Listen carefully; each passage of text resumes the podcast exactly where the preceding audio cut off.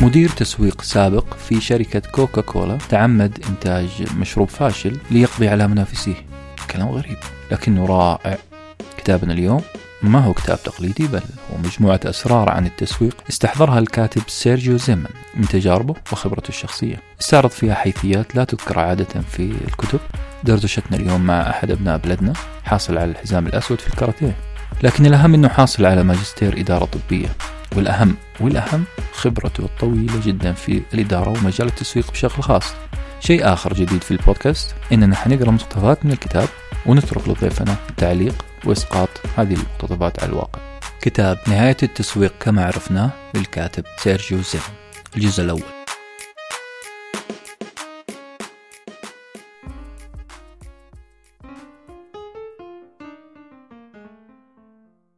بدأ الكاتب سيرجيو زمن. الكلام عن سر نجاحه في التسويق واستنكر على الناس اعتقادهم بأن التسويق فن أي مهارة يولد بها الشخص. مهارة اجتماعية تواصلية. وقال فيما معناه أنها أقرب للعلم وأن سر تفوقه في التسويق أنه كان يتعلم من أخطائه ويتفادى عيوب خططه التسويقية السابقة. بالأصح هو يركز على الممارسة والتعلم من الأخطاء أكثر من اعتبار التسويق موهبة وفن يولد بها الإنسان. فما هو رأي الأستاذ فيصل عن التسويق؟ هل هو ممارسة أم موهبة؟ الاثنين. في ناس طبيعة آه، شخصيته وهذا صعب إنه هو يسبرغ وراء الآخرين ويحاول إنه هو يشوف إيش احتياجاتهم يلبيها هذا يمكن نوع من الناس ما يناسب التسويق ممكن يناسب أعمال أخرى. ممكن يصير مدير مالي ناجح. لكن لما نتكلم عن الأشياء اللي فيها اتصال بشري وتفاعل مع الآخرين في جانب يكون مولود فيها الإنسان. يكون حيضمر إذا ما الواحد طوره بالدورات وبالدراسة. لا يوجد طريق واحد. فممكن إنك أنت تصل بمواهبك وبمهاراتك. ممكن إنك تصل بمعرفتك. المعرفة اللي عندك والخبرات اللي أنت أخذتها من تجارب الآخرين وحتى من من الكتب ومن القراءة ومن حتى ممكن من التعلم الأكاديمي. ممكن تصل. يعني هي كلها طرق توصل. وممكن تدمج تدمج هذه مع هذه وتوصل بطريقة سريعة. المهم حس التطبيق نسميه مو كل واحد يقدر ينفذ ما يوجد في الكتب. صعب. لأن اللي يوجد في الكتب خلينا نقول آه، معلومات صحيحة لكنها مشفرة. من وجهة نظري مشفرة. لما تبغى تنزلها على الواقع لازم تفك الشفرة. فك الشفرة هذا بمعنى إيش؟ بمعنى إنك أنت يكون عندك الأهداف واضحة قدامك وثابتة وفي نفس الأهداف اللي قريت اللي تبغى تطبقها نظري هي نظرية. والتطبيق في تفاعل مع بشر في مهارات في إخفاقات في انتكاسات في رجوع في أهم حاجة إنه ما إحنا يعني ما نجنح الجهة ونترك الجهة الثانية. في ناس يجنحوا للكتب والتنظير بعد ذلك تحدث الكاتب سيرجيو زيمن عن بداياته في قسم التسويق. لما كان هو وزملائه يضعوا لافتة خارج باب القسم تقول ممنوع دخول غير المسوقين. على أساس أنهم الصفوة ويحتاجون لجو من الخيال والإبداع. طبعا هو ما يمدح هذا السلوك لكن انتقده. وقال في آخر انتقاده أن قسم التسويق مسؤول بالدرجة الأولى عن زيادة مبيعات الشركة وأن هذه ما هي وظيفة قسم المبيعات. هو هو في بداية الكلام يعني طبعا يتكلم على موضوع أنه بعض الأقسام في الشركات تكون متعالية شوية معزولة عن التفاعل مع الآخرين. على فكرة ترى حتى قسم التسويق لازم يكون متفاعل مع الأقسام الثانية في الشركة. ما ما هو من حقه يقفل بابه ويعتقد أنه طريق النجاح أنه هو يسوي هالة حوله من الغموض والإبداع وال... إن إحنا صفوة وكذا. لا حيفشل حيفشل. يحتاج إنه هو يتواصل مع كل الأقسام في الشركة. أبسط حاجة قسم الفاينانس المالية. ممكن يعرقلونه يعرقلونه في الميزانية حقته. فإذا ما كان مقنع بالنسبة للناس اللي عنده مقنع المدراء المدير التنفيذي مقنع لل لقسم المالية الناس ما حيعتمدوا لك الميزانية اللي حتخليك تنجح. في في معيارين للتفريق بين التسويق والبيع. المعيار الأول. البيع واضح الكلام هنا إنه وظيفة تقليدية روتينية حتلقاها في كل الشركات حتلقى البائع البائع موجود. البائع هدفه إنه يوصل ل target معين. طيب إذا وصل لل target هذا مين اللي حيقدر يضاعف ال target أو يخليه ثلاثة أضعاف؟ وظيفة التسويق مش البائع.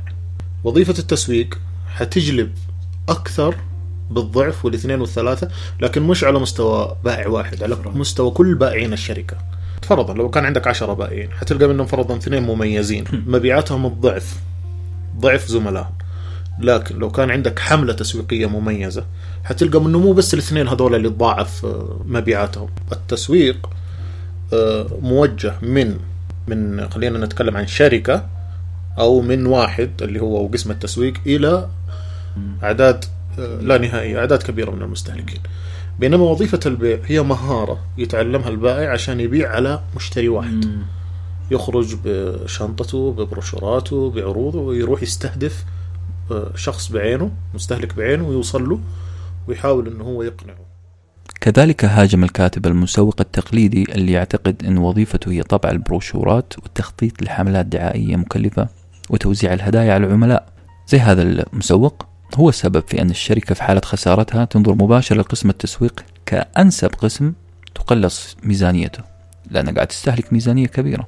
الجزئية هذه يتكلم عن آه، إنه بعض مدراء التسويق بيركز على الإبهار على إعلانات جميلة تخرج على إعلان يلفت نظر الناس دون ما يركز على فاعلية هذا الإعلان. رغم إنه وصل للناس ورغم إنه سوى صدى معين لكن ما ثبت قيمة معينة أو فكرة معينة في الأذهان. آه، كان مجرد شو حلو وعرض جميل وخسارة على الشركة وفي النهاية ما وصلنا للهدف. في شيء في شيء ثاني كمان مهم هنا نبغى نضيفه. سهل جدا. جدا سهل. إنك تسوي كورليشن ربط بين تغير دخل الشركة وبين آه، ما تنفقه على قسم التسويق ميزانية التسويق. آه، تقدر تعملها. حتلقى إنه في درجة ارتباط أحيانا تكون عالية. إذا كانت درجة الارتباط عالية كلما زودت ميزانية تسويق زاد الدخل بشكل عالي وواضح إذا أنت هنا لا يمكن أنك تخفض قسم التسويق. لا زال الكاتب في حالة غضب من المسوق التقليدي. وصفه بأنه المسوق الذي يستخدم كل أنواع الفنون والتقنية للإبهار لإبهار المتلقي بدون النظر للقيمة التي يرجو خلقها لدى المتلقين وبالتالي رفع مستوى المبيعات. شوف ال- التسويق البعض يعتقد إنه هو بداية العمل. لا هو آخر حاجة. آخر حاجة. أنت عندك آه، في أي شركة مراحل طويلة عشان تبني. التسويق آخر حاجة.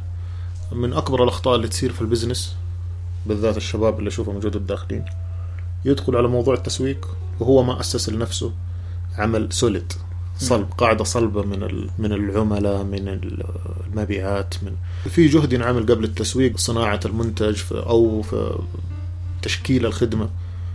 وبعدين بعد ما تتكون الشخصية وينضج تنضج الشركة بالحد خلينا نقول إنها تصل ال- النضج المبدئي.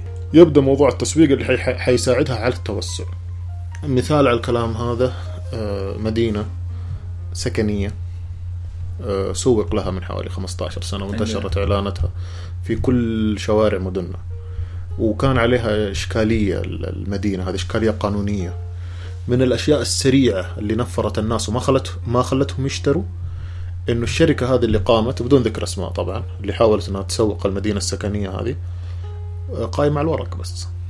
قايمة على الورق. بينما لو نتكلم عن شركات ثانية ثقيلة في السوق العقاري لها مدن سكنية عملتها قبل كذا لو جات عملت نفس الحملة بنفس الميزانية حتلقى إنه نتائج هذه الحملة التسويقية أنا يعني أنا أراهن إنها حتكون خمسة إلى عشرة أضعاف اللي استفاد منها هذا أو هذه المدينة الوهمية اللي عملت. فالناس ما هم المستهلك دائما يتعامل معه بذكاء.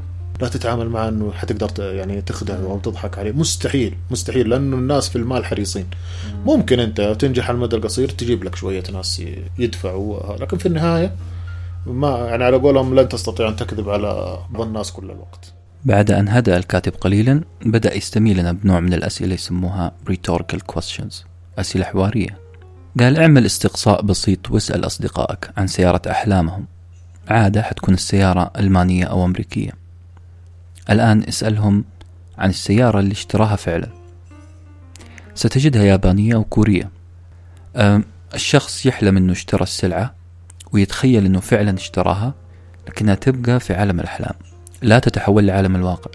هذا اللي قاعد يعمله التسويق الأمريكي والألماني. مركز على عش عالم الأحلام اختر سيارة أحلامك. فأبقى السيارة في عالم أحلامي بينما التسويق الياباني نزل برجلينه إلى الواقع. عن الجودة توفر قطع الغيار والبنزين الاقتصادي. الإعلانات اللي تلامس هو سماها هنا خيالات خيالات المستهلكين. ممكن تكون مبهرة وتعجبهم لكن ما حتستفيد منها الشركة السعر الجودة الخدمة كلها أشياء أوتوماتيك ذكاء المستهلك حيوجه لها. وحيضطر إنه يتجاهل أحلامه عشان يوصل لهذه الأشياء الواقعية. آه، لو كان في نصيحة نقدمها لوكلاء السيارات نقول لهم لا تكثروا من الاجتهادات. اعملوا لنا مراكز خدمة في المدن وشوف المبيعات كيف حتزيد عندك. مو بأحلام الناس بأمانيهم.